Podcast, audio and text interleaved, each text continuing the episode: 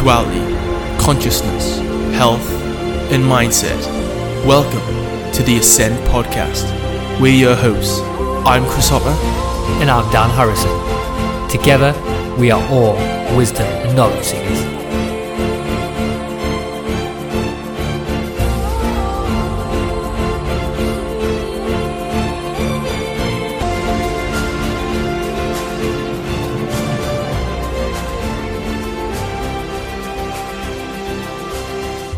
Hey, what is up, everyone? This week on the Ascend podcast, we go deep down the rabbit hole with Gavin Nascimento.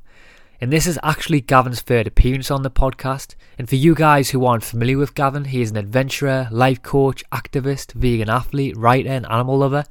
And he also runs the popular social media and website A New Kind of Human. So, within this podcast, we delve deep into Gavin's spiritual journey we talk about his visions through the plant medicine ayahuasca and also dig into his lessons and visions through his DMT experiences. And if you guys are not familiar with ayahuasca or DMT, I would also recommend checking out some of our previous episodes that we've done on the podcast. Maybe check out episode 48 with Rick Strassman, where we discuss DMT, or even other episodes to check out. I would recommend would be episode 9 and 14 with Michael Sanders, where we delve into ayahuasca. So, as you guys all know, life is a mysterious cycle, and there's so many mysterious things in life that are going on all around us and also inside us as well that we don't fully understand. And one of the most mystical experiences that we encounter as human beings on this planet is the spiritual world. And over the years, many people have tried to explain this and put meaning behind it, but there is still no affirmative answer, which in my eyes is beautiful because it allows people like us to keep seeking that unknown in the mysteries. It's very interesting because when you actually look at the human experience from a whole, we all know that there is intelligence and realms beyond our known all around us. And there's places where we can actually slip into for a fraction of time and learn more about the human experience, learn more about ourselves, and even gain an understanding of who we are, who we really are which can be achieved through many different practices, as we all know. And all these different practices seem to be this bridge between these two worlds that actually expand our consciousness beyond our five sensory default settings in this reality so that we can actually experience more. So, in this podcast, we focus mainly on Gavin's journey through his ayahuasca story. It's very interesting because the medicine actually seems to be this doorway to the truths about the past, the present, and the future, the self, other things and life stories, which actually enables this deep healing, clarity, and beginning of like a new transformational system which opens up in your mind. And I know for a fact that you are definitely going to find some deep meaning and resonance within this conversation. But before we jump into this thing, you can now support the podcast through our Patreon page by going to www.patreon.com slash ascend or alternatively just go to our Ascend podcast website and if you don't know what Patreon is, Patreon supports the podcast directly, and you also get to receive some really cool rewards in the process. Currently, we have five tiers rewards set up for you guys. We have reward tiers called Hidden Citizens, Pursuit of Knowledge, Seeker, Awakened Mind, Enlightened Ones, and the Paradigm Shift. And each tier has lots of different fun rewards. You might get a cool binaural beat or guided meditation every month, or why not be a part of our brand new Ascend Conscious Hub, or even join in and on a deep discussion in our Ascend community hangout, where you get access to other awakened minds, including me and Chris, and previous guests who've been on the podcast. So please spare a few minutes and check out the rewards. And if you can, please support the podcast, and any amount helps towards our bigger goal in taking this podcast to the next level.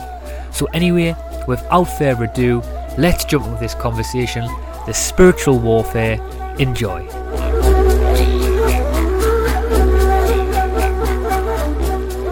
I was just going to say as well before we start as well. I was going to say how many hours of sleep have you had this time?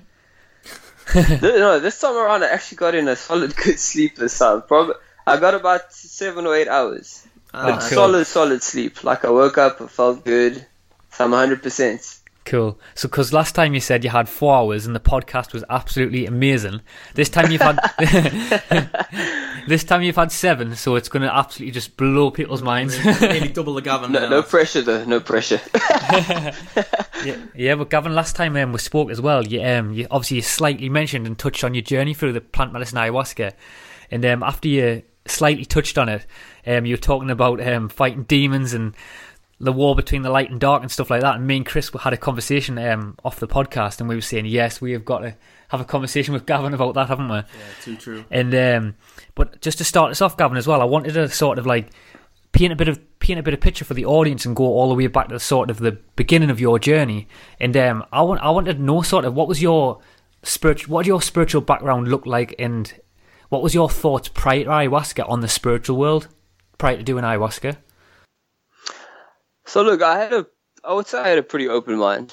You know, growing up when I was when I was smaller and younger, I had a religious view of the world, but it was it was more like a, a Gnostic view kind of a thing. I don't know if you guys are familiar with the Gnostics, but yeah, what it is, I had loose, loosely affiliated Christian views, but they were very spiritual views. I'm not, I don't lean towards that anymore. You know, I've obviously learned a lot since then, and you grow and etc. Not to say that anybody that subscribes to Christian ideology is, you know, in the Stone Age or something, because different strokes for different folks. But I was, I was relatively spiritual. I had an open mind. Um, I've always believed in. Well, I don't want to actually say always. I would say when you, when I was younger, I always believed in just being positive and positive energy. And I also noticed because the, earliest childhood memory I actually have is the memory of fear and violence. I come from a pretty crazy background. And as a result of that, when I was a child, I was actually deeply fearful. And I experienced a lot of the darker elements that, that come with living in fear. And what I discovered as I got older and I went and I entered into school, that was my escape. So from first grade, second grade, etc., I would go there and it was just that was my escape and I would laugh and I was the class clown and I had a great time. And as I became became more positive and opened up more to life, then things started to get better. I didn't encounter certain dark presences I didn't live with that anxiety on a constant and persistent basis. But then as I as I've grown older and stuff, you know, life throws you curveballs. It can be very very difficult, and you kind of forget a lot of the stuff when you're younger, which is to say, just have fun, just be a kid. You know, you thrust into another world, and uh, it can degrade your mind. It can have a a huge impact psychologically. Also, you know, television, news, media, it's constantly feeding us fear. And it keeps us, if you want to say, at a very low vibration, which you guys are obviously very familiar with that terminology. And proceeding to my experience with ayahuasca, prior to that, I actually wasn't in a position where I felt a great need to do it because I had gone a very long route, and I wouldn't say at attaining enlightenment because I'm still learning, but I took a very wrong, a, a very, excuse me, long road in learning about positive thinking, learning about LOA, the law of attraction, about meditating. So I was practicing these things on a daily basis for a long time. And then uh, the opportunity presented itself. I mean, I had watched several documentaries. I'm sure you guys have heard of the Spirit Molecule. Yeah, yeah, the cool. One with Joe cool. Rogan as a presenter. You guys are familiar with that? Yeah, we had a, we had Rick Strassman on the podcast as well. Um, about four months back, wasn't it? Yeah, it was a really good episode. Yeah. Fantastic. Yeah, there you go. It's awesome. So that that was a very popular documentary, and I saw it, and I was like, okay, you know, this is very interesting. And they were talking about DMT and and stuff. And to be honest with you, which I, actually before I forget, I should mention this. I did DMT before I did ayahuasca. Whoa. Wow. Yes, and, and for those who are not aware, we haven't done it yet.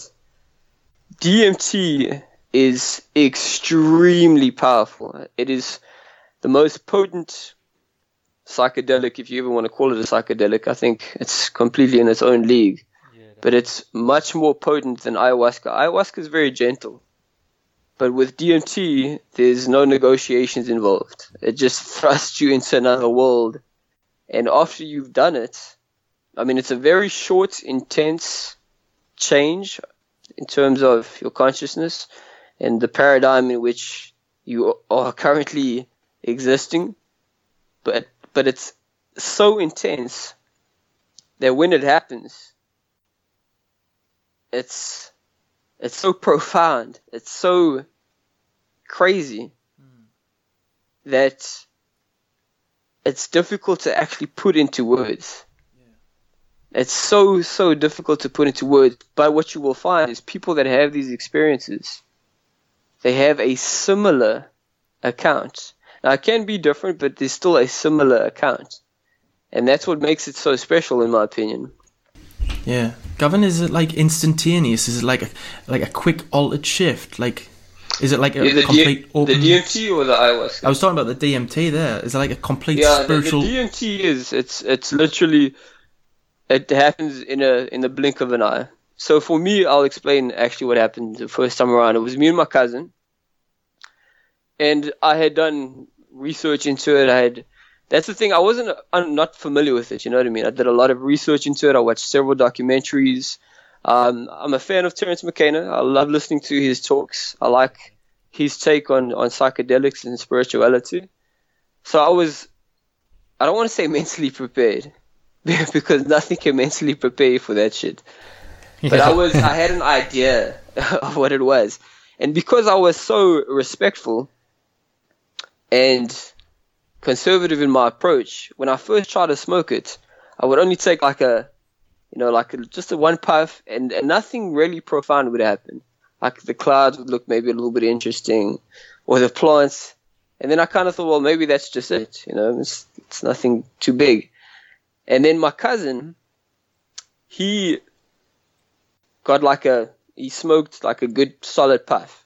Okay, took a good solid puff and he was acting fucking crazy. Like it, it, actually freaked me out when I saw him. I was a bit scared. I was actually worried about him because he was acting he was acting crazy. I couldn't I couldn't discern his behavior. I couldn't interpret what he was doing. I couldn't make sense of it. And then after everything had finally taken place and occurred, he told me it was the most amazing and profound experience he ever had. But now at this point, the DMT was finished because it was a couple of us. It was me and him, and then it was his sister and a couple other people. So what I said is, okay, the next time around, we smoke the DMT because I've smoked it on several occasions. But the next time we do it, I'm going to just smoke that shit like Bob Marley smokes weed. you know what I'm saying? Because he had this crazy experience, and I like I didn't have any special thing happen to me. So the next time around, I decided what I'm gonna do is I'm gonna I'm gonna smoke it and just smoke it and smoke it until I feel like you know some kind of a change, like something significant. Because I was concerned, you know, all the things that you hear about how crazy it is. You obviously approach it with a very conservative conservative mindset. You're scared. You actually are a bit scared yeah. about what's going to take place. So the next time I smoked it, I smoked it, and then just boom, all of a sudden, like things are three dimensional. I mean, things already are three dimensional. I suppose you could say five dimensional. Yeah. Whatever's the next level above that. And and everything is alive. Everything is alive. You see like the Fibonacci sequence in everything and you see patterns where you would normally see nothing so in the empty space that we perceive, we perceive it to be empty space. Wow. You will you'll actually see patterns in the air. It's it's just it's mind blowing. And and the thing is, what makes it so profound and, and such an incredible experience is it's not entirely a subjective one. And what I mean by that is you speak to people because I've done a lot of research on this, and I also spoke to my cousin about it. And people see similar things they will see similar things. Like they'll see, you know, that that eye, for example. They'll see like the, if you want to call it the all-seeing eye. A lot of the time, people see that kind of stuff, or they will see. It's been such a long time since I smoked some DMT, but you'll see these very profound patterns, beautiful patterns. Um, everything is alive, and if you go into a place that is full of, you know, beautiful scenery, of trees and plants and just Mother Nature. It is unbelievable. Like there are actually no words that can describe how surreal it is because the trees literally come alive. I remember I had an experience. At first, we were in my cousin's room, and it was it was really cool to be in there. And it's a different experience. We had music playing, and it's very difficult for me to say this, but I could see the music, and I know that shit sounds crazy. That's why I don't. That's why I'm not the biggest fan of talking about it to people who have never done it. Yeah. Because it's it escapes their apprehension. Well, you know Gavin, Gavin, we haven't done it, and that, that definitely doesn't sound crazy to us. Like we definitely under, fully understand that. We we actually. Yeah, but you see, you guys have very open minds. Yeah. That's the beautiful thing, you see, and and it's I need to stress that to any skeptics. You see, the thing is, naturally, when I talk, I do consider how skeptics approach something because when you do what we do, you get haters. You know what I mean? And they're trying to always find something to to degrade or dismiss or discredit your arguments. So, in this regard, for anybody that's listening to what I'm saying, whether you're a skeptic, whether you're somebody that wants to try, just have an open mind. You have got to have an open mind as to what will unfold before you. I mean, we all have preconceptions. It's impossible not to. That's what perception is. We wouldn't be able to perceive this world if we didn't have a conditioned outlook. We all have beliefs. That's what it means to have beliefs. But just have an open mind for a moment that what you are using is not a conventional drug. I don't even, I'm not necessarily even that big on using the term psychedelic because DMT, first of all, it's something that is produced mm-hmm. when we sleep. It's what allows us to dream. They actually had a couple studies where they tested rats and they found in the pineal gland that's where their DMT is produced. And rats can also dream. They have very complex dreams. Yeah. So theoretically, our pineal gland, I'm sure you guys have heard this before, yeah, but I don't know if they've actually conducted studies yet. But theoretically, because a rat has a very similar system to ours, which is why they're always carrying out experiments on them, because they have a similar response biologically, theoretically, our DMT should be produced in our pineal gland as well. So when you're smoking the DMT, you have to realize this is something that is not a drug. This is some other shit. It's something else. Yeah, definitely. It, tra- it transcends, it extends beyond our orthodox science. It extends beyond our conventional understanding of the world. In other words, this is something that we have not entirely comprehended yet. Wow.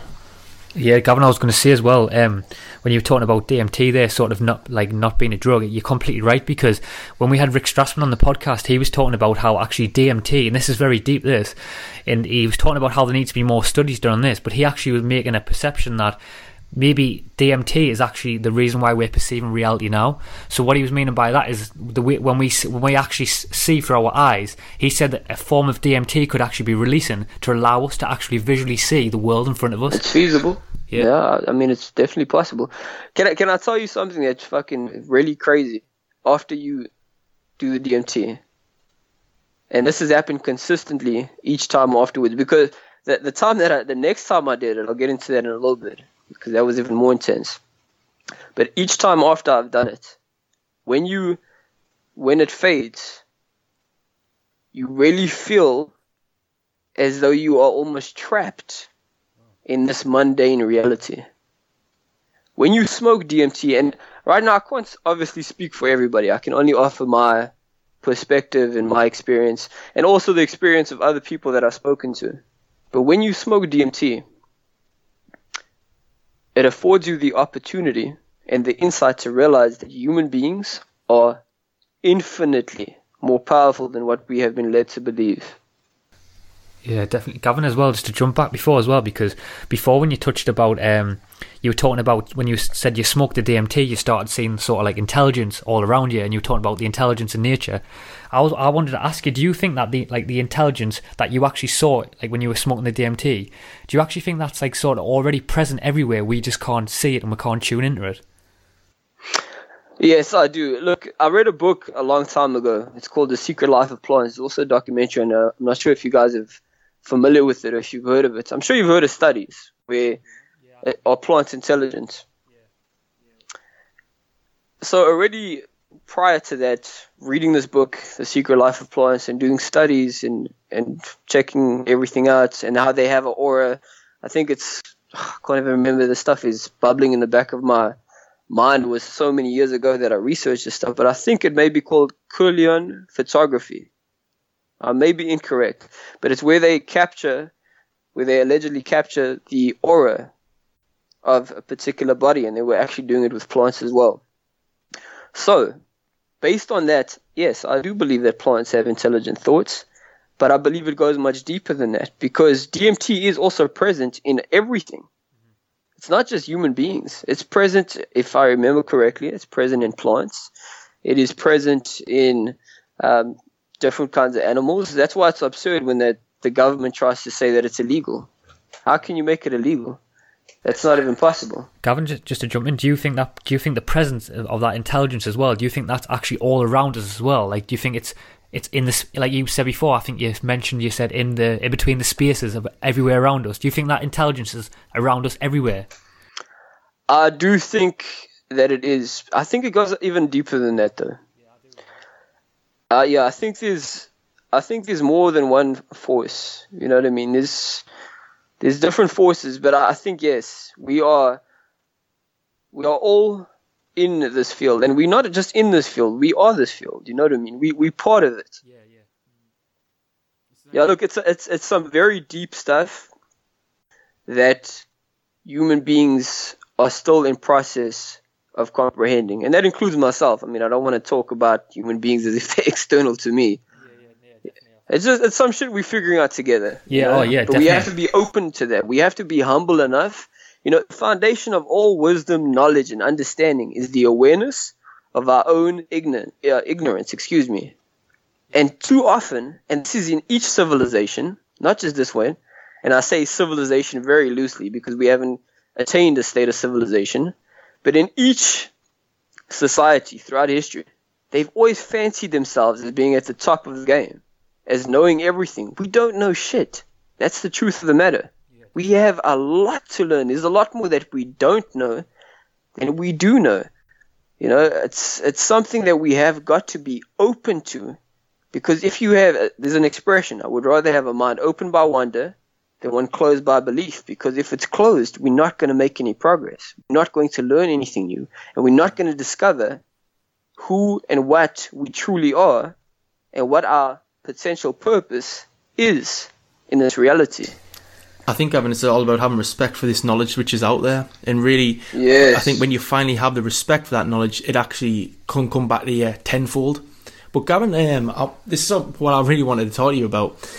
Like, what was your like catalyst for you heading down to the jungle? Like, what did like the thought process look like? Like, I know you've already done DMT, so you already had that little deep spiritual aspect, especially with like meditation as well. So, but what did lead you up to decide to head to the jungle for ayahuasca? So I didn't actually head to the jungle. Jungle. I did a yeah in South Africa, and it yeah it's, it's a guy that goes between Peru and South Africa, and it was it was the first time I've also done it on more than one occasion. The first time I was actually at his house. The second time it was at a very nice location in like the middle of nowhere. I guess you could say on a farm. Mm-hmm. And what actually inspired me was I had a buddy and it's funny because me and my, my friend, when we were younger, we were both just hooligans. I mean, wild as can be. And we would drink and we would party. I mean, we'd go for days and days and just completely out of control. And uh, this was when we lived in the United States. Well, I came back to South Africa and he also came back to South Africa. Now, we didn't plan this together, but when we got in contact again, we started chatting and talking about things, and I explained that because I was living in Johannesburg at the time, and I explained, okay, well, I'm, i want to check out Cape Town, and he lived in Cape Town, and then we started talking about ayahuasca, and he had been to several retreats, so it was him going that inspired me, and I went along with him, and I was very well prepared. I mean, mentally, physically, spiritually, I was at the top of my game. Um, in every way you can conceive of, I felt good. I felt strong, and my experience reflected that as well. It was an extremely empowering experience. Uh, it was a bit funny because when I did it, it took it takes a long time for it to kick in. Okay, ayahuasca is it's a very it's very gentle. It's very motherly. That's why I suppose probably amongst the many reasons, but that's probably why they call it mother ayahuasca. Yeah. It's very very gentle. But it was taking so long for it to kick in that I thought it wasn't working. I actually I went to the bathroom because I did really need to go to the bathroom. And then the guy because they have people that facilitate it. So one of the the shamans, he just came to check on me, make sure everything's okay. And I said, "Yo, look, I just want to ask you a question. I'm not sure if this is actually having any effect on me." And then he said, "No, look, it's it's cool. Just just be patient. Just just relax." And I did, and eventually, yeah, it, it started to kick in because what they do is they'll have you drink, and then you drink a little bit more, and then you drink a little bit more. Well, they'll they'll give you the opportunity to drink more. At least this was with the individuals that I was doing it with. And then naturally, if you drink more, you go in deeper. If you drink a bit more, you go in a bit deeper. Gavin, did you actually did you have any um, sort of before you did it as well, like on the way down to sort of on the journey to go and like do the ayahuasca? Did you actually have any like sort of pre uh, perceived like um, notions like in your mind, sort of what awaits ahead of you? Like, did you have like did you set any like intentions or things like that? Well, the, he what he actually said, the shaman, he said, look, it's it's always good to actually have an intention going into this, something that you would like maybe an answer for, something that's been on your mind. So what I decided to do was I would go in it, and I have much deeper questions than most people. It's not always relating to myself because I've I've already done a lot of work myself. I took I didn't take the elevator, I took the stairs. you see, ayahuasca can help you take the elevator. But I really took the stairs and I overcame alcoholism within myself, anxiety, depression, porn addiction, all kinds of different shit. So it was a long, long myriad of issues that I had to overcome within myself, and I had did that already. So it wasn't so much to do any work on myself. It was more questioning what the hell is going on on this planet? And that's something that uh, it inspires me. It's something that drives me. I want to know what exactly is going on in this planet because I haven't been to the bottom of the proverbial ba- uh, rabbit hole, and I haven't met anybody that has. And I always tell people to be careful of anybody that claims that they have. So it almost seems unending, this proverbial rabbit hole. So going into it for me, I the big question was, I just want to know what's going on here, what forces are at work, what forces are at play, because I do know that there's a dark presence here. I have no doubt whatsoever about that. Not just based on my my personal experience of being here, but also based on a lot of a lot of research. And uh, I, and I felt like I got some answers, but it didn't go as deep as I wanted to. It didn't go as deep as I wanted to. The second time around, and we'll get to that a little bit later, was I had these questions again, but I actually was a lot more intense about it, where I, I felt the need and I wanted to confront whatever that whatever's on the other side, so to speak.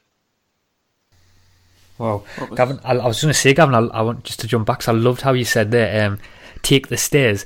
Because I, I, was actually thinking in my head that would be that would be like amazing sort of like a like t-shirt. Just take the stairs instead of the lift. I love yeah. I, I, love I love that. But Gavin when you when you're talking about there your um, your intention there of sort of knowing what's going on on the planet that is that is a really big intention that. And I think that is from like our obviously me knowing you now as a person as well I think that is such beautiful for you to set an intention like that and see beyond see beyond the intention just for yourself. Actually look at trying to set an intention that sort of looks at the bigger picture for humanity, and I absolutely love that. Um, but Gavin as well, like so, just and obviously, so now let's see. obviously you're sitting in the ceremony, like you drink, you've just you've just drank the ayahuasca brew.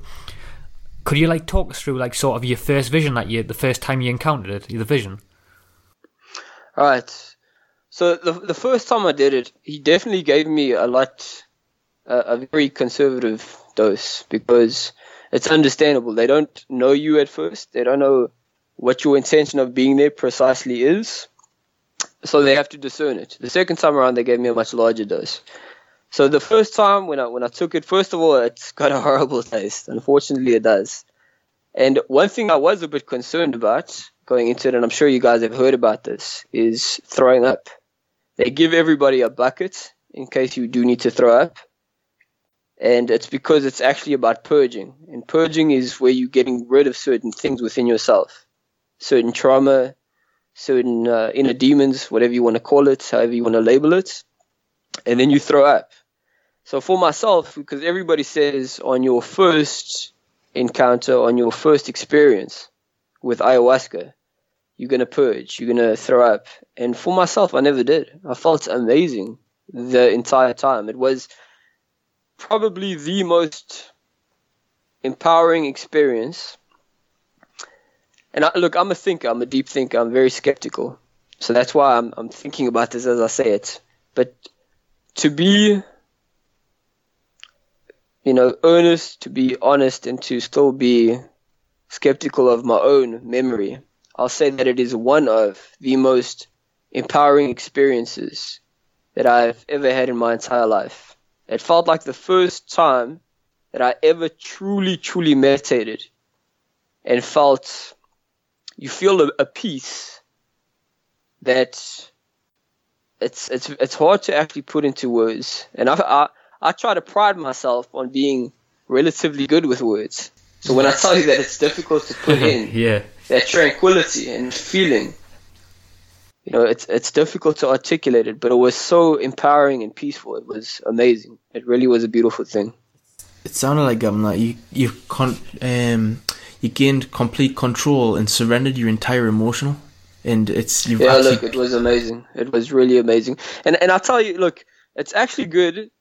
First of all, this experience, okay, it's actually good that that you talking to me about this because I know from what I've researched and everything, and I look at both of my experiences with ayahuasca, I haven't actually found anybody who's had the same experience as myself. Hmm. I think so. It'll be, oh, it, yeah, it'll be it'll be good. I, I've heard of people having that empowering experience, but I'm talking more about my second experience. And what's what's crazy, what's really interesting, is they were so different the first experience was an empowering experience. I didn't throw up at all. I felt just so so strong. I mean, it was when it started to get deeper into the ayahuasca because they play like ancient shaman music. They play music from native tribes. Like they play some good, powerful music. And as you go deeper in, it's more like warrior kind of music. And I was just bopping my head because I was so pumped up I felt amazing. But the second time around when I took it, it was also under very different circumstances. The second time, physically, I was very unhealthy. Now, don't get me wrong, I'm, I'm still a vegan. I still just drink water. You know, I wasn't drinking alcohol, but I hadn't trained physically in a very long time because I tore my pec. I tore my pec, so I couldn't do any exercise and I had that injury with me.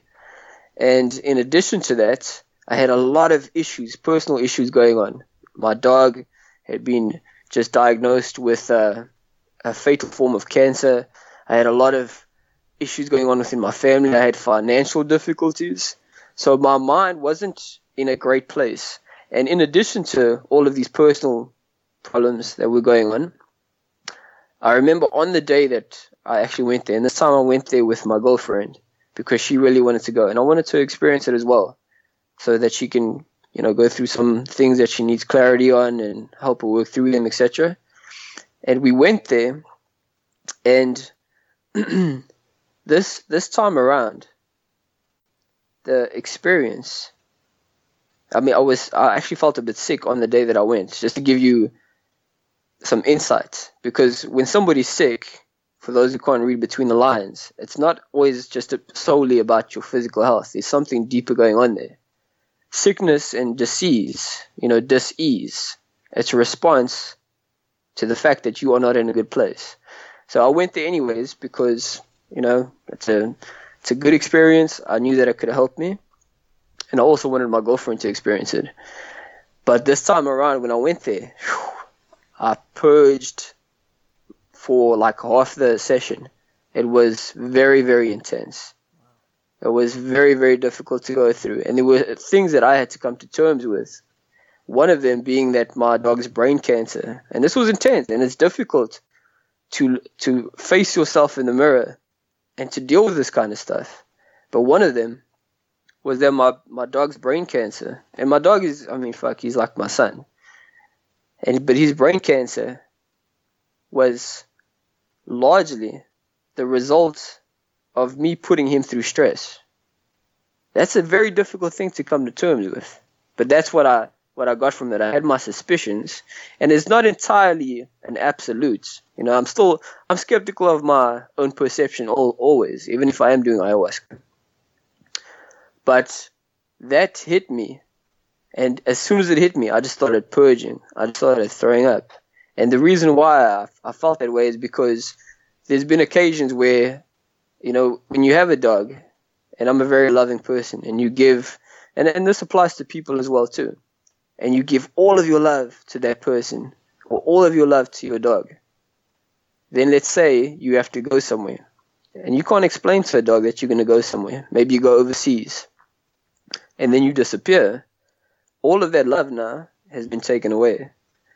All of those emotions and and and it was it was just it was a little bit too much. You know what I mean? It's not actually healthy for a dog to inundate them with love. As much as we want to do it, it's actually not that healthy. If you look at the dog whisperer, Cesar Millan, and read his books, etc. But anyways, from doing that, the ayahuasca, it gave me some insight that basically putting him through the psychological stress of going away periodically, you know, because you got to go overseas and you got to do something, that that was very intense on his brain. And that's just that's the feedback that I got from that. So it was it was very intense and then after that took place, because I was purging about it, after that took place, because one of my intentions going in towards it was, again, what the hell is going on in this planet? I want to know, you know, what the fuck is going on here. Yeah. And it was at a time when I was researching some really dark things, some very disturbing things. Not things based on theory, but things based on fact. And just to not go on too much of a tangent, but it was dealing with, with child pedophilia amongst the ruling class and certain ritualistic abuse. And again, I'm not talking about theoretical stuff. I know there's a lot of theory surrounding the more recent Pizzagate stuff. Yeah. This is this is before that. It's long before that. And when you start to research it, you realize that there is a very dark presence here. Because what else is going to get off on doing horrible things to little kids. So I was I was a bit angry about that. And I was like, you know, I'm, I'm so angry and sick inside of whatever this presence is on this planet or in this reality, in this dimension, whatever you want to call it. I, I want to face it. I want to, because I feel like it's a coward. I feel like it's a coward because it has to do things in the darkness. It can't all, it can't do it out in the open. You know, if you're strong, you don't have to hide your intentions you can do things out in the open. I mean, if I'm gonna go play basketball, let's say, with a bunch of first graders, and I mean, I can just I can talk crap all day because I'm bigger than them, I'm stronger than them. I don't have to hide anything. But the way these the sinister force on this on this planet has to work, they're always constantly manipulating us. If they wanna, if it's going to war to steal resources, it's got to be about lies, about exploiting our humanity and and these things. So, anyways, once I had that intention, I decided, okay, and I can't recall it entirely 100% accurate. It's difficult to always recall your experience afterwards, especially with the months and months later, with complete clarity. Mm. And what took place was I started to feel this presence, but it was this was so mind boggling that I decided to separate myself from everybody else. And I went to the bathroom. And when I was in the bathroom, I continued to purge. And I never saw this presence, but I could feel it. And I, I, I knew that it was right there, but it refused to, to show itself. And yeah, look, this is it's very insane. I'll, I'll explain to you what followed therein. And the stuff that I was throwing up as soon as I felt this presence was just black shit. prior to that, it wasn't anything like it, but it was just black shit that I was throwing up. Very dark, and it felt like I was purging because I could feel all the horrible things that whatever this force is, whatever this presence is, I could feel what it had been doing to, I mean, things that we don't even know of, you know what I mean? Like child pedophilia and these, all of those things of that nature mm-hmm. are horrible. Those things are terrible things. And I know conventionally people say, oh no, it's humans doing it to other humans. But I'm, I believe, based on my experience, there's something deeper going on here. It's a spiritual kind of a warfare. And being in the presence of this this thing, it didn't scare me. It made me very, very, very angry. And I got so angry. if anybody saw me, they would have thought I was a fucking psychopath. I got so angry that I started like demanding for it to show itself. And I got so angry, I punched, I punched the wall. and I was like, "Fucking show yourself!" And it refused to show itself. And it, it felt to me. And again, you have to be aware of your own perceptions and how a lot of this could be your own projections. You don't entirely know. But it felt to me as though it was scared. Because I believe whatever this presence is, whatever this force is, like we've spoken about in previous podcasts, it is scared of what we are at our core, of our true potential, of us really waking up to our power. Wow, Gavin, there, that's really intense, and it's and it's when we actually confronting like the enemy in itself, we do feel our bodies and minds change because we become like our soldiers but we only become a soldier who's actually trained for it. Whereas Gavin, you've actually programmed your mind to train for that so that moment. So you are a strong entity, and it just goes to me. It just goes to show that if we actually all train our soldier inside of us, we can all defeat that enemy because that's all it's frightened of us becoming soldiers. Exactly, and and unity above and beyond us. Can I can I tell you what I really view as being our destiny and what we should be doing. And that's each and every one of us coming together, or at least as many of us as possible, because not everybody's going to be on one side, you know, unfortunately. I mean, maybe it's possible. I don't want to say it's impossible, but it's a very difficult thing to do. But what a significant number of people have to do around the world is we have to stay true to our nature and what I mean by our nature, because this has become very convoluted, very difficult for people to understand. We spoke about this, I think, like in our first podcast together. Mm-hmm. Our nature is aligned with peace. And people will say, How's, what, what the hell is Gavin talking about? Our nature is aligned with peace, but we're always at war. If that's true, then there wouldn't have been these egregious crimes in Nazi Germany or apartheid South Africa, or the Jim Crow laws in uh, the United States, or the genocide, the almost uh, complete genocide against the Aborigines. You know, these things would never have taken place if that was our nature. Well, our nature is a bit more complex in that we do love peace, and biologically we respond very well to peace, but we have an intense hatred, an intense dislike to the point where we will become violent of what we perceive to be evil. And that's how they have gotten us to go to wars. That's how they have gotten us to commit certain crimes. Because if they can get people to believe, and it, it's kind of scary some of the things going on in the United States right now, because that's where it's leaning towards. But if they can get people to believe that this is the source of the evil in the world, this is what's taking away your peace, these are the bad people. And if you can get people to believe that, then they will be violent and they'll go after them. And that takes place, as we can see all the time, just within our lifetime alone, with the wars, or let's say the, the demonization of the Muslim population. If you can get people to believe that a certain segment is the evil, they will do everything they can to go ahead and, and kill that evil.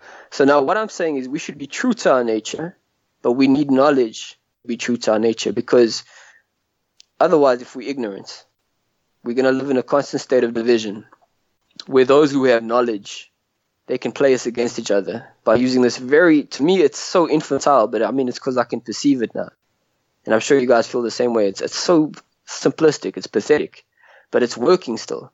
And what they do is they'll find a certain segment of the population, they'll use media, they'll use history, textbooks, schooling, etc., to paint certain people as this particular way, these people are this particular way, to create tension. So we divide it. Now, if we have proper knowledge, then we will perceive who the true source of the evil is, which is these these presidents, these prime ministers that are you know doing these skull and bone rituals or these Bohemian Grove rituals, and they are tied directly to these child pedophile rings and stuff. And then when we start to really identify that and honor our nature, which, like I said, it's one that is aligned with peace. So we want peace. I mean, how many people do you know that say they don't want peace or to be financially free, to be happy? We want very basic things because that is conducive to our nature. But we also have a thirst to remove evil. And if we can honor our nature collectively and train for it, like we're talking about being a warrior, training as a soldier, if we can train ourselves to be aligned with our true nature, to honor our true nature, this world can be a heaven on earth that can literally take place. Yeah, definitely, Gavin. Gavin, as well. Just to go back as well, before when you um when you were talking about when you asked to uh, the meet the entity that was sort of controlling this planet and was like sort of holding down the evil in this world. I was yeah, look, look. I wouldn't I wouldn't say that it was sorry, not to cut you off. The feeling is that it wasn't one. It felt like it was a collection. Yeah, yeah, yeah, Gavin. Just when I'm when I when I mean sort of the entity, I, I don't just I, miss, I don't necessarily mean like a individual. I mean yeah, like yeah. collective. I just the story yeah, I use the word. Yeah. Um, but I was actually wondering, did you sort of like gain any insight into why that evil is sort of uh, going, why the evil is sort of going on? Uh, you know, when you ask me that question, it feels like there's something on the tip of my tongue. But I would probably just give dead air on the podcast for like five minutes before I can give you anything. I don't know. I don't know if off the top of my head, I can't recall anything tangibly but it just I don't know, it just felt like a really just just evil in the sense that it extends beyond our comprehension of evil. Just like I believe that if you want to call it the universe or God or Mother Nature, that positive, empowering, and beautiful presence, just like that is something that I believe we can only get a glimpse of. We can't entirely comprehend it. That's how it felt conversely in the presence of whatever that piece of shit was. Gavin, I think I think itself it's it's something that's actually generated um, and played on man's and women's weaknesses for such a long time that it's actually manifested in itself to become something.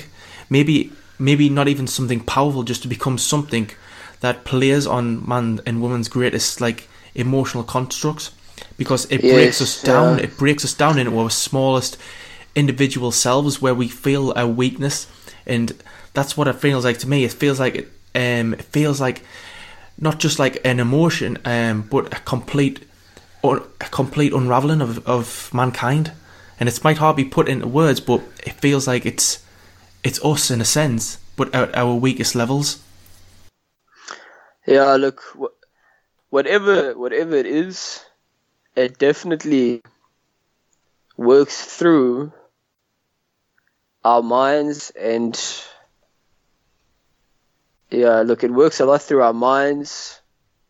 It's it's really like you said, it's very difficult to tangibly articulate exactly what it is. You know, um, I've had I've had quite a few experiences with it, especially when I was younger. When I was small, I was so scared at nighttime to actually leave my bed because I would sleep with the covers over my head. I was so scared that I would pee in the bed up until quite an old age, until I was, I think, like nine or ten years old.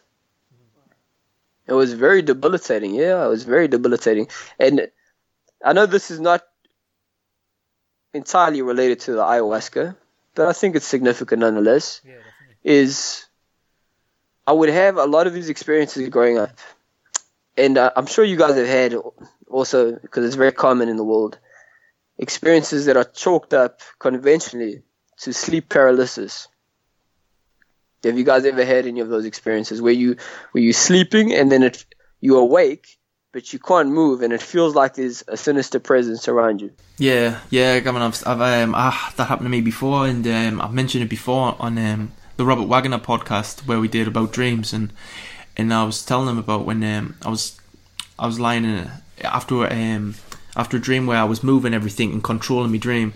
I um immediately felt these six or seven like demons like just overall push me right. down, and um, I, right. I woke up and I couldn't move my body, and um, I just pushed myself upwards after a couple of minutes, and I seen like a red pentagram right in the middle of the no uh, room. Yeah, and and that was just like looking over us, and um, yeah, my girlfriend next yeah. to us actually said the room was red as well when she woke up, so it was a bit weird. Whoa. Actually, so that just gave me shivers, cousin. That's so conventionally what you know the orthodox authorities and conventional science will just chalk it up as being sleep paralysis. Now, I'm not entirely convinced, and that's because of not only my personal experiences, but also researching it and listening to, for example, what you've told me now. So, in my own particular instance, I've had quite a few of those happenings take place. Not where there were uh, several around me and I saw like a pentagram and stuff, but similar events. Now, this stopped about three or four years ago. And the way that it stopped was I had that, if you want to call it sleep paralysis. I've got a much more open mind because I don't believe that's entirely the case. I think there's something else that could possibly and potentially be going on there. But I had that sleep paralysis and I woke up I mean, you know, you know how it is. You you are paralyzed. Your body cannot move, but you have conscious awareness, and you can look around. And there was something staring at me. Now I can't tell you precisely what it looked like, but it's it's something that you would, in a stereotypical fashion, expect from a horrible, terrible, like horror movie. It looked something like out of a horror movie. It looked like, if you can call it, I mean, I don't know the definitive characteristics and visualization of what a demon would look like, but I would call it a demon. And this thing it was it was staring at me like it was trying to scare me, and I got so angry that I I felt like I attacked it with my soul. You know what I mean? Like I just I, I wanted to just kill it. You know what I mean? I was very angry, and since that day, I have never ever had a problem again. Yeah, I've never had a problem again.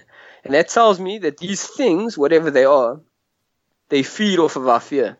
They like that shit, you know what I mean? But the moment that you show them, and, and look, as somebody who, like I said, my, the earliest memory of my childhood was violence. I grew up and I had problems with violence. I had a terrible temper when I was younger, and it took me a lot of time growing up to overcome my own anger. You know what I mean? It took me a very, very long time. And anger, seldomly, very, very rarely, can anything good come out of anger. You know, like the expression goes, anger, holding on to anger, is like drinking poison and expecting the other person to die. Yeah, it's that's stupid. I was going to say as well, Gavin. That's why they say in the ayahuasca ceremony as well, you can't fight the demon; you have to show the demon love. Yeah, look for me, it's it's very difficult to do yeah, yeah, yeah. I'll tell you right now, Gavin, it's very difficult for me to do. Yeah, I was going to because. Ask, oh yeah, go ahead. Sorry, Gavin. Go ahead. No, it's all good, cousin. I don't. I don't know if love would work on him, cousin. It's. yeah, I, I really don't know. I'm just being honest. I don't know if if that approach would work. I mean, I haven't tried it, so I can't dismiss it. So I mean, I could maybe try it in the future. Yeah, I'm, I'm open yeah. to anything, sir. Yeah, no, I, li- I like that, Gavin. I, I liked how you said that, and um, I was actually thinking in my head as well when we're talking about sort of the, uh, the darkness before. And I know, I know you just said there you, you can't sort of like um, you can't show the demon love, sort of say, but um, I was actually wanting to see your thoughts on this. And I know you, I know you probably, you know, I know what you're going to say now. You're, you're going to sort of like disagree with what I say, but it's just a thought that I've sort of had in my head and I've been playing with. And I was actually thinking maybe you know like the evil and the darkness I was actually thinking it's maybe it has to be there, so it actually holds down sort of that space where the evil sort of lies, if you know what I mean, in this reality. Right. And I was actually thinking maybe the darkness is actually necessary for like the dual- duality in life and um, sort of necessary for free will because I was actually thinking if there was sort of no resistance, like we would all sort of reach this stage of like enlightenment and the game would just be boring. So I've I've thought about what you said, and I, I wouldn't entirely dismiss it because I don't know. You know, we have to be open to really infinite fucking possibilities because we don't know what this mystery of life is all about. However, I know that we have been born into this, and our history is one of duality.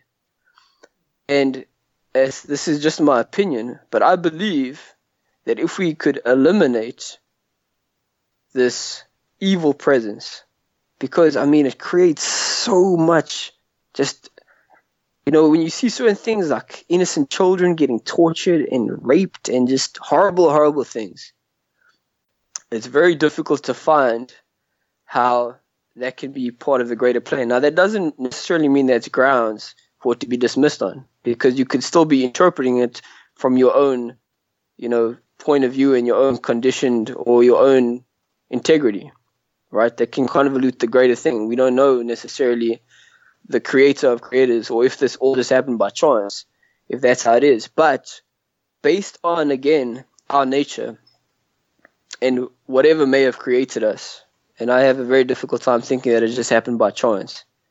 But based on the way that we are created, which is we we have a very, very strong affinity for peace, for justice, for unity, for laughter. In fact, our language is designed in such a way that it honors those things. So if I say empowerment, if I say truth, if I say justice, if I say love, unity, this evokes a positive image, a positive association in your mind and also within your own chemistry in your body. But if I say evil, war, hatred, and, and those things, you also have a strong opinion about that.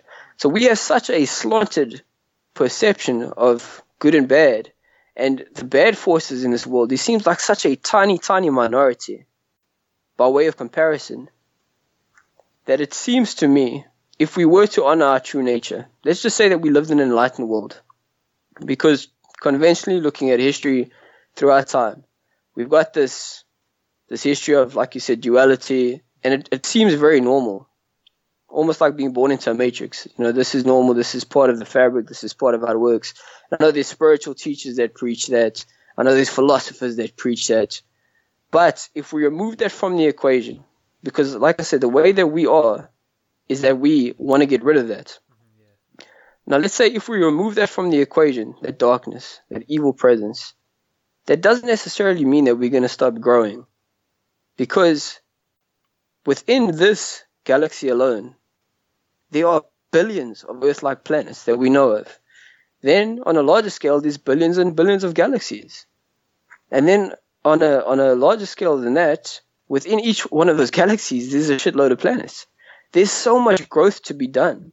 And as creative beings with the most intense and profound gift of all, which is our imaginations, we are meant to innovate. We are meant to create and, and do things that are just so, so, so much greater than what we are doing right now. I don't think it would actually hinder our growth. I think what's going on right now is actually hindering our growth. I think that yes, it, it does help. Um, you know, if you go through adversity, if you go through struggle, like there's a saying that struggle promotes growth.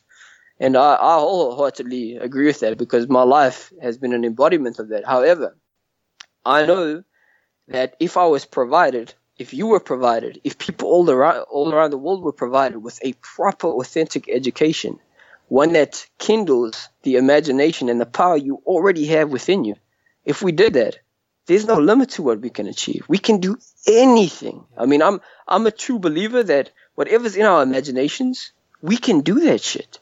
Anything. Yeah, definitely, Gavin. I, Gavin, I loved how you said that, by the way, because that really did. That, that's really sort of just like sitting there listening to you there. That's sort of I in, try to internalize what you were saying there about sort of not sort of giving that, giving the energy to the darkness, sort of say. And um, I'll actually sort of it. It sort of when I said before about how we need the polarities of evil and stuff. It actually made me think in my head there when you said don't give it energy, sort of say. I was actually thinking I was completely agreeing with you in my head, and I was sort of thinking like you, Gavin's completely right. You, if you don't give something energy, it doesn't like manifest, and that's exactly yeah, what like the two wolves, my yeah. brother. The two wolves, the good wolf and the bad wolf. Yeah, I, lo- I love that, Gavin. And um, Gavin, just as well, I want to ask you as well, because you sort of touched about, you said something before about the truth, sort of say, and um, like finding the, the full truth about sort of like of what's going on in the planet, things like that. But what did you, what would you think would actually happen if you, if we sort of, or if you found out the absolute truth? Because um, a lot of people talk about how, like, find them, uh, talk about find themselves with ayahuasca, and um, ayahuasca actually showing them aspects of themselves. But what do you think would actually happen if you actually found out the absolute truth and sort of ayahuasca give you the God equation? All right. So absolute truth. I mean, ultimately, this is a very controversial topic. You know what I'm saying? Because it's it's it's based on semantics, and semantics means that it's subject to definition. People have different definitions of ultimate truth, but for me, the ultimate truth is to know exactly what's going on here, and then provide a blueprint to create a heaven on earth like scenario. Well, if if I find out what the ultimate truth is, which consists of our true history, because I think based on all the research I've done that we, like I said in one of the first podcasts that we did, might have been, I think we were off air. I can't entirely actually remember. But I believe that the manipulation that is going on here is either interdimensional or interplanetary. And this is based on a lot of research. This isn't just some theoretical bullshit that I'm saying. And based on that, when you say absolute truth, it would have to consist of what exactly took place. How did we precisely get here? What is our true history? What really happened with the human race? Uh, what created us? Did anything create us? Just just the truth. I just want to know the truth. Yeah. And from that point, how can we create a world that will be of benefit to us all? Because if we were meant to suffer, let's say, I don't think it would be. I was gonna say I, I, don't think it would be as horrible, and we'd have such an aversion towards it. But I really can't make that distinction. I mean, I've also contemplated before maybe we like infinite souls. You get bored, you want to have different experiences and shit. There's there's lots of different possibilities. But ult- but if it was the ultimate truth for me, anyways, it would be what could improve this planet and and put us in a position where we can just like travel the galaxy yeah. and, and, do amazing things. You know. Yeah, yeah, Gavin, I, I completely agree. And I, I liked how you said there about sort of like um, like wanting to experience and travel over galaxies and sort of like put out in, in uh, sort of like experience all these different realities and stuff. But as well, I was actually thinking as well. I know you said this before as well, but it, about um, it sort of seems that this is we are sort of it anyway. It seems that life is this ultimate game. I mean, that's the sort of feeling I'm getting lately that we've sort of. Yeah, you could be very right. Yeah, it's sort of like a like a, a video game, and I was actually thinking. Um, I was asked, because I'm like you, Gavin, and Chris is like you as well. We want to know the absolute truth, like you said. I want to know the truth about the ancients. I want to know about how we were created. But I also think as well, if I found that out, like, would I be, would I be happy if I found out the truth? Because then the, the sort of the mystery would disappear and it's just like you know when you play a video game and you sort of get to the you have like these great you have yeah. these great boss battles and stuff like that and um and then you end up be- defeating the uh, the boss. You end up just throwing the like the, the game away because you've there's nothing else to do in the game anymore. You, you want to hear some crazy shit? Okay. I took uh, a very large dose of some powerful mushrooms one time because that's also another teacher plant it's different. It's a, a bit more cheeky I would say. It's got it's a different approach than uh, ayahuasca. But when I took it, it was the craziest feeling. I felt in my mind that I had finally figured out everything. You know what I'm saying? It was so powerful. It was so profound. And this is some trippy, trippy shit. And it was, uh, I can't remember. What is, what is the, the view of the world? Is it solipsism, I think? Where you where it's the belief that it's just you and everything else is is basically going on inside you. Yeah, I, I know what you mean. I, I don't I don't know what the name is, but I think uh, it's solipsism. I can't really remember. But anyways, the shrooms fooled me into believing that shit. Yeah, yeah. And then I was like, oh shit, I've you know, okay, it all makes sense now, and it felt so amazing. It, it was awesome. I even cried. I even cried. Yeah. And then next thing you know, like I start to figure out that's just bullshit. yeah, Gavin, Gavin, it's very interesting because I've actually had that. I've had that feeling without even psychedelics. yeah, it's weird. It's no, weird. Look, I still wrestle with it. Sometimes. Have you guys seen that movie? It's uh, the eleventh floor, maybe or something. I can't remember the name of it. Brilliant movie. But again, it's the same thing. It's the same concept, but it actually goes. It's like a Matrix concept, but it goes deeper and deeper. And like you were talking about now, like it being a video game. If I'm an infinite being, yeah, shit, why not? You know, go play, have this experience, and then I'll even thought to myself, maybe you have this experience until you, uh, like, create massive positive change, and then everything's cool, and then the game's over, and then you play another one. Yeah. You know, something crazy like that. But what freaked me out thinking about all this stuff, like the concept of a video game. I'm sure you guys heard of Elon Musk saying that he thinks we live in an augmented reality and he's yeah, funding yeah. a huge campaign into it and stuff. Now they're coming very strong with augmented reality. Like they're making that push. We saw a lot of that last year with Pokemon Go and like the beginning stages of it. Yeah. And then it made me think what if we are a couple layers into the shit already? You know yeah, yeah, yeah, definitely. Imagine that, like we are a few layers into it. Like you break, you gotta. It's not breaking through one matrix; it's breaking through like several matrices. Yeah, definitely. Yeah, it's like where does it begin, really? Yeah, we actually had a conversation about this on our previous podcast, Gavin, and we were talking about how the chances that we are that first like simulation is probably, if you I really do think about it, it's very, it's on a very low scale because this this whole process of like us getting like a, a civilization getting to a point in time where they're so advanced in technology they create a simulation, and then the people in the simulation create another simulation, another one, another one, another one, and then yeah. and then before you know it, you're sitting on a podcast with Gavin Nascimento, who's in South Africa, and he's he's questioning it for the seventh billionth time. Yeah, for the seventh billionth time, we've done this like we've done this seven billion times over and over again. We had the same conversation. yeah, you never know, Gavin. You never know, my brother. The, the thing is, though, and it's important for your viewers because for some people, this shit can drive you to the brinks of insanity. It really can. I've, I've been to some places in my mind where, like, you realize if you start to, you're at the the tip, you're at the tip of the mountain there, and if you go over just a little bit more, you're gonna fall. It's important for whoever's listening right now to realize that yes, there are countless possibilities, but always try your very best because it is ultimately about choice. It's about what you believe. Like in the final Matrix movie, when Neo's fighting uh, Agent Smith, and he's like, "Why do you keep on trying? Why?" And then he says, "Because I choose to." Our choice is very powerful. So for those listening, always choose whatever's going to give you the power to determine your future. Because if fate is real, then that will happen regardless. If there are different realities, well, just then things will play out regardless. But rather live your life in such a way that you are the one behind the driving wheel. I mean, be open to other things, but don't start to relinquish your sanity.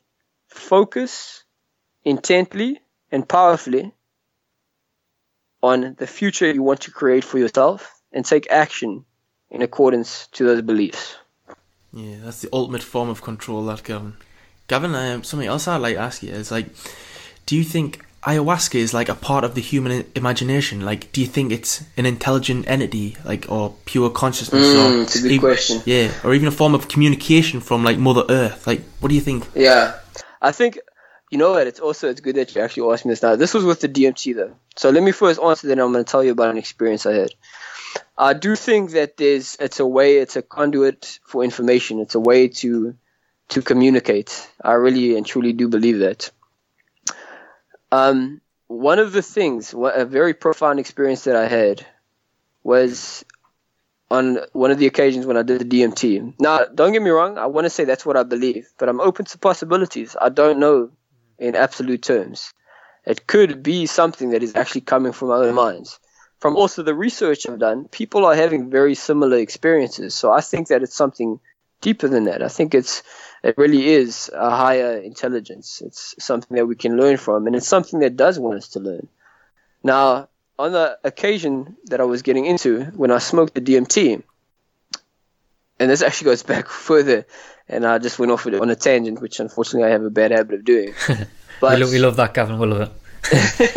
sorry, I just just got there like Ace Ventura, and after being in the room when I said I could see the music in my cousin's room, I moved from his room to outside, and he has a beautiful backyard, and he has this amazing, amazing tree. Where I moved now too, I need to actually send you guys a photo. This tree has it's got the pattern of the flower of life. It's incredible. It's remarkable. It's yeah, it's very nice.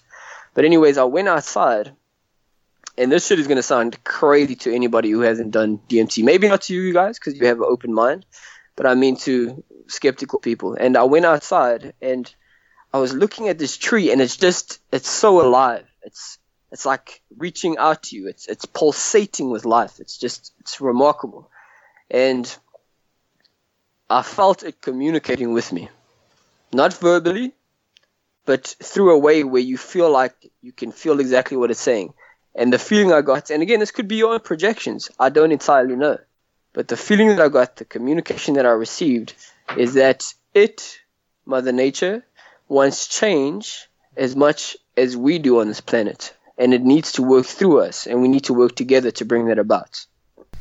Wow. Yeah, Gavin, I liked how you said that because we had um, Dennis McKenna on our podcast. I, th- I, think you probably know who Dennis McKenna is. Do you know who he is, Gavin? Yeah. Oh yes, the brother of Terence McKenna. Yeah, he was talking about. It was a brilliant podcast as well, and he was talking about how he believes that he believes that actually ayahuasca is sort of understanding that we it needs us to wake up so that the tr- so that the tree like the uh, the trees in ayahuasca and the plants on the planet can actually sort of get to their next stage in evolution as well. Because he was this, yes. this, is, this, this is very interesting, Gavin, because he was actually saying that ayahuasca understands that it needs human beings to actually spread the spread the seeds of plants to other planets in the universe. Yeah, you know, I've, you know what I've also thought about before. I mean, not to go off topic here, and I, I agree with what you're saying. I think that's a very strong possibility. I've thought to myself before if what's going on on this planet, this exploitation, if it's going on on a number of different planets as well.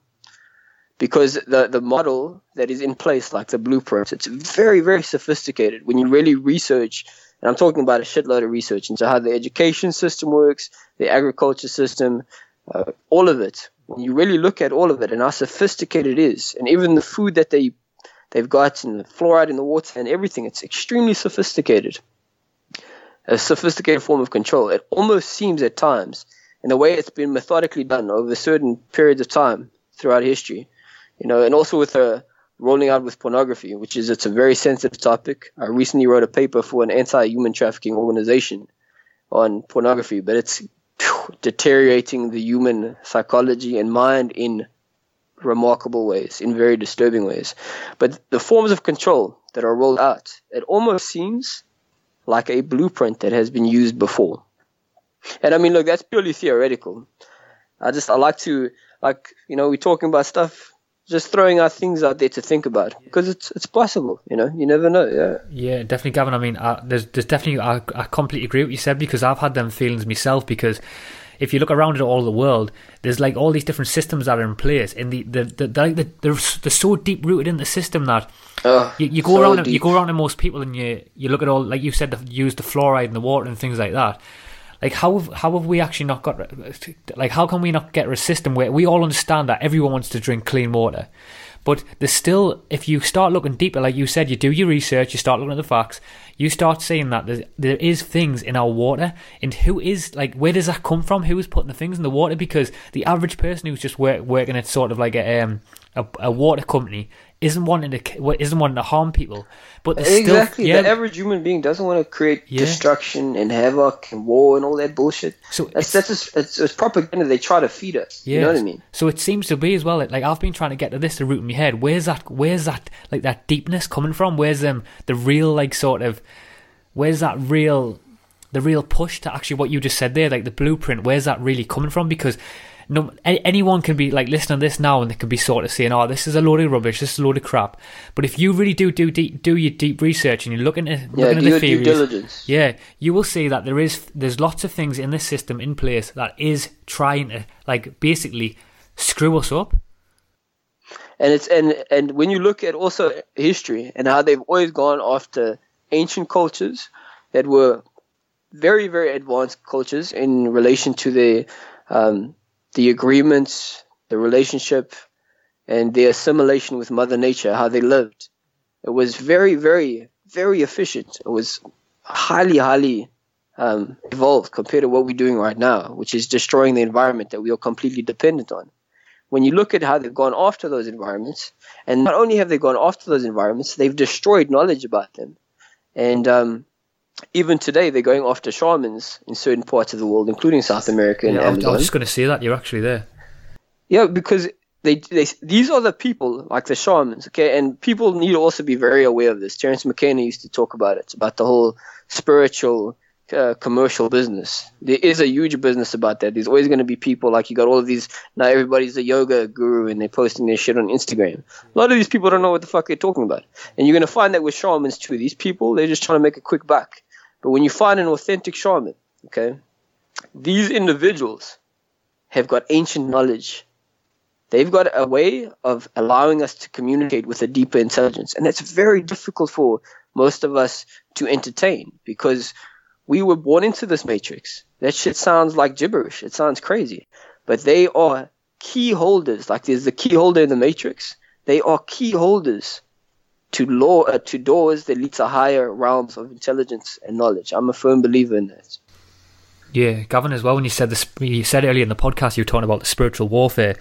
I was actually thinking there as well that when you were talking there about understanding sort of like the powers to be, sort of understand that. Um, basically, what, what I see is in my head is that they sort of understand that they're trying to they're trying to stop that bridge between the two worlds because they understand that we actually deep down in our like sort of soul we actually we crave that sort of like deep connection with um something more intelligent, something more like uh, pure, and they're trying to they're putting that that and I think that's what the main thing is. They're trying to stop that sort of that connection between the bridge between the two worlds.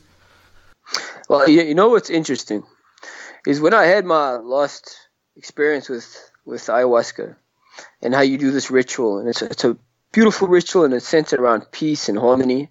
They also it occurred to me right then and there that they also have their rituals, like we see at Bohemian Grove or with Skull and Bones when they did their mock murder ritual.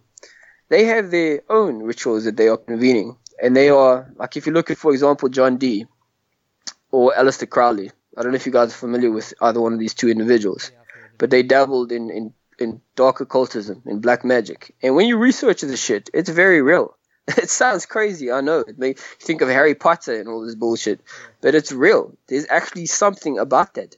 The, and whether or not you believe it or not, a lot of the ruling class, they really believe in this dark occultism and they try to elicit dark spirits. So there is another side that they are trying to allow in. Yes, they don't want to allow whatever we are getting in contact with because they realize it's in conflict with whatever the fuck they're worshipping. But our rituals are the ones that are associated with this, you know, Mother Nature and peace and harmony and beauty. And you also find in many scientific studies that those who live in nature are living in a more peaceful environment and they have a better uh, association with their dopamine and their endorphins and they're living in a in a good environment. They're not constantly stressed out. What they find is people who are living in a concrete jungle and which is the city, the man-made city, they're always more stressed out. Many studies have corroborated this. So our rituals are always associated with the earth, with something beautiful, with nature, with peace. Theirs, on the other hand, are very, very dark rituals, and it's it involves murder and uh, and rape and pedophilia, and and it's, it's like completely opposite end of the spectrum. So they are trying to communicate with something else as well, and I'm not sure if they if all of these things are in the same dimension. I don't necessarily know how all of it works, but they are trying to communicate with something as well. Hmm. Yeah, Gavin, I think I think what they're what they're harnessing really is these dark emotions, but what they are, they're really powerful emotions, so they can bring out this intense energy, and with this intense energy, they're directing it towards their their goal, is to say, but their goal, they what seems to me is like all these people, that all have this like agenda, which to me is like money and power. So that's their driving force is power, and they've got so much powerful dark energy driven towards it. It is scary, and because the only true connection that we can have at the minute is through nature, is through our own ceremonies. So it's kind Yeah. of like what their what their power is at the minute is really intense. And now, Gavin, just to jump in as well, I was just going to say as well, I think as well, maybe as well, that's why the that's why this sort of this this um, accumulation of like people all over the world being sort of drawn back to ayahuasca. Maybe ayahuasca is sort of like a like we said before, this intelligent sort of code that's coming from the planet, sort of trying to like say, "Wake up, you monkey," sort of say, and maybe yeah, yeah, Yeah. and maybe maybe ayahuasca is the sort of the light and. Like that's why to go back as well what you said before as well about how uh, if you look around at the world now as well ayahuasca has been banned for so long and many other psychedelics as well like DMT which is like Yeah, produced, I mean, naturally in the pineal shit. gland yeah Yeah, that's crazy shit. When you look at that compared to the pharmaceutical drugs, I mean, what the fuck? And and that's when you start to make these these logical connections. Yeah, definitely. what know, was how to is that legal in this shit, which is so profound? I'm not saying that anybody should take it because I don't think anybody should take it. Some people just are not ready.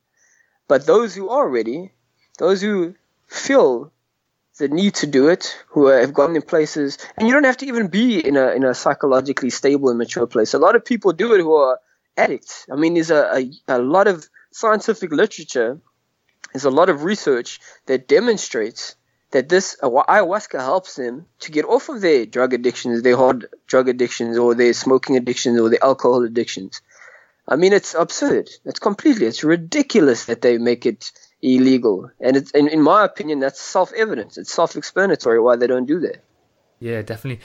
Gavin, I completely agree, Gavin. And I think as well that, that what you said there, that should completely raise issues in people's minds again. If it, like yeah, you said before, it's, it's curing, it's getting people off alcoholism, it's getting people off other pharmaceutical medications. That All should, kinds of stuff. Yeah. yeah, that should raise questions in people's minds again, and, and why is that in place? But Gavin, as well, just jump back as well. Something I want to ask you, and this is quite a big question as well. But I'd, I would love love to see your thoughts on this. But would you say that ayahuasca was, and you could probably see say, say the answer to DMT as well. But would would you say that ayahuasca and DMT were probably one of the most intelligent sort of things that you've ever encountered? Hmm, that's a good question. What I will say, because it's difficult to, to talk about it in those terms, you know, like to, it's not like a one-on-one kind of encounter. It's, it's almost like being welcomed into a space. And look, ayahuasca can be brutal. I mean, the first time around it was gentle, it was very empowering. But second time around, that was it was no shit, no fucking around. It was serious stuff. It was very, very powerful but you feel you do feel safe. You feel welcomed, in my opinion. You feel like ayahuasca has your best interest uh, in mind. You know what I mean? It genuinely wants to try to help you. With the with the DMT, it made me feel on each occasion that I've done it. Now, don't get me wrong, it can be also scary. You know, you've got to have a certain amount of mental strength, I would say, before you do DMT. DMT is a lot more intense. It's important to reinforce that so people are clear about that. Doesn't mean that you must be scared about it. Each time when I do it, I mean, it's been a while since I've done it, but each time before, I felt like, okay, you know, when you feel like you're going to get on a roller coaster, you know what I mean? Yeah, you feel yeah. those butterflies because you know you're going to see some shit. But each time after I did the DMT, the most profound thing that it revealed to me is that we are infinitely more powerful and more gifted and more special than what we have been led to believe that human beings are something else. And and for me that's definitely it's it's not something that I would say was provided exclusively from the DMT because I always I've, you always have your suspicions. I think we all do because deep down inside that's something that's alive in us. We know that there's more to this. But after doing the DMT it felt very reassured. It felt reinforced to where it removed any kind of a doubt Yeah, that's nice. That Gavin, it's nice, nice with that deep connection from both of them. It's lovely that Gavin. I was wondering as well, like, what was the biggest lesson that you took from the whole experience of ayahuasca? From the ayahuasca, I would say that the, the deepest lesson I took, and it was actually from my first experience, was the most important thing and the way to communicate with whether you want to call it Mother Nature, God, the universe, gods, uh, higher entities, whatever, is by cultivating harmony inside yourself. And this can be done through meditation, uh, yoga, exercise. I mean, there's a number of different ways to do it. And when you do this, it opens up the lines of communication. It's it's having a conversation without verbally having a conversation. And it also occurred to me actually when I was doing it that everything that is in place just about in the system of control, from music to television to even the food that upsets our chemistry, our biology in our, inside us. It's to actually disrupt that harmony within. Mm-hmm. Even the frequency of the internet and all kinds of things. Uh, I mean, that's just the perception that I had either received or interpreted when doing the ayahuasca. So the most important thing, I would say, is to just keep harmony inside yourself. Yes, I'm not saying be willfully ignorant of the darker things going on in the world, because sticking your head in the sand is not the solution. But you cannot pour from an empty cup. You have to take care of yourself first. Nobody can eat from a tree that has no fruit growing on it. So first and foremost, make sure you have peace and harmony within yourself. I love that, Gavin. I absolutely love that. Gavin, what would you say? What would you say just to like bring this end podcast to end? But what would you say is sort of like the biggest challenge for you, like spiritually in your life now? Like, what are you working on, sort of like intrinsically? You know, the hardest challenge for myself spiritually, and this has been a it's been a hard for a while, for a long time, is to marry the concept of spirituality and financial abundance. Those things have been in conflict for me for a long time because I've always I've got this perception that money, which money is it's inanimate and yes, it has been used to exploit us and control us, but I've got a very bad perception from a spiritual perspective of financial abundance and the concept of money. So I'm trying to overcome that hurdle. You know what I mean? It's been very, very difficult. Um, Gavin, someone, oops, sorry, Gavin, someone um, who actually um, had the same sort of issue with um, with understanding like the value of money and but still wanting to live a very spiritual life. I don't know if you ever heard of him, T. Harv Eker. Wait, say it again. Sorry, uh, T. T. Harv Eker. Um, it sounds familiar, but no, I well, can't he, consciously recall. Well, he um, wrote a book, The Secrets of the Millionaire Mind, and his he sort of found the connection between spirituality and money. Um, so if you if you would like, he, he would um, be a good person to look into. You know what? I think I think a friend of mine. No shit. I think a friend of mine. He also works like he's got a big alternative media website and he does a lot of things in alternative media. I think he actually invited me to like his page on Facebook. I'm sure it's the same guy. Yeah. I'm sure. And if that's the case, that's very synchronistic. Yeah, Gavin as well. Like, I take it as a hint, a big hint. yeah, no, Gavin, I, I, I completely resonate what you said there, and I've had them I've had them battles within my own mind as well because it is like a it is really hard thing because if you like you look at the bigger picture like money is sort of like money is the root of all evil really and it, it is that that battle between like we are all living in a system now where we we do understand that like we need money to like to sort of eat our food because we've sort of and whether people agree with that or not, but like we've sort of given our power away to the systems to provide us with our food, and like we're not yeah, growing, yeah. we're not growing our own foods and stuff.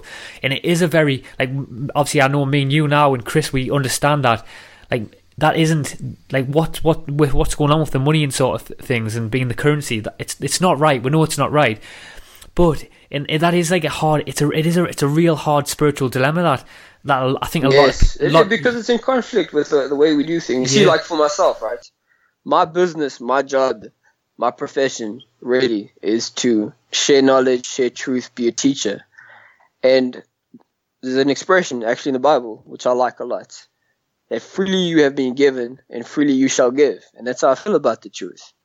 But if you want to do this for a living, you have got to monetize it. You know what I'm saying? It's something that has to be done. And the system itself, it is, it's in conflict with human nature. And that's really, it's the, religion is a great controller. Um, TV is a great controller. Music, a lot of things are great controllers, but there is no better controller than money. Money controls all of those things, at least in the conventional sense or in today's traditional climate. So knowing that stuff, when you look at it, it, it kind of puts you off. But ultimately, until we do come up with a better system, and I know there's actually a lot of people that are in that same dilemma, and I wanted to speak to those people quickly we we are in that moral dilemma right now, and it's natural to feel this way. But money is just a tool of trade. It's it's not that there's actually a shortage of money. You know, if you come from poverty, for example, I've come from poverty, financial poverty, anyways. In other ways, I've come from abundance, but I've come from financial poverty.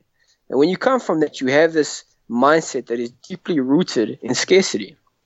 But there is no scarcity, guys. There's actually no scarcity of water. There's no scarcity of food. There's no scarcity of land. All of those things, if you look at the different authorities and anybody that may be curious about that and wants to know more, they can comment on your podcast page and I'll be happy to answer it. But those things have been irrefutably proven that there is more than enough of all of those things. And as far as money goes, right now there's like 10 or 12 billionaires, and these are just the ones that are on paper. There's people that aren't on paper because they know they don't have to be on paper. They that high up.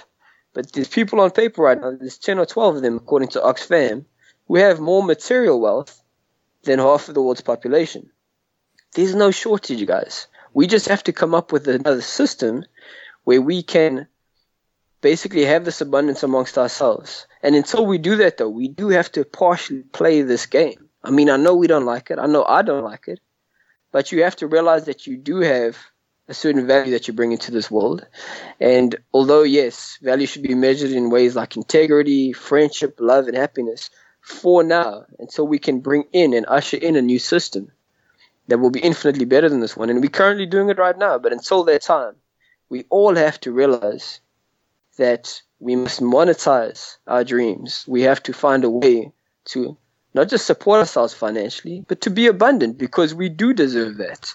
And seeing other people that are in a position of scarcity, because for me, that I mean, it breaks my heart. I'm a very empathic person. Mm-hmm. Rather than looking at it like in a guilty sense, and I'm not saying that I drive around in fucking Ferraris and shit because I'll never do that. You know, I don't see it's necessary. If some people do, I'm not going to judge them.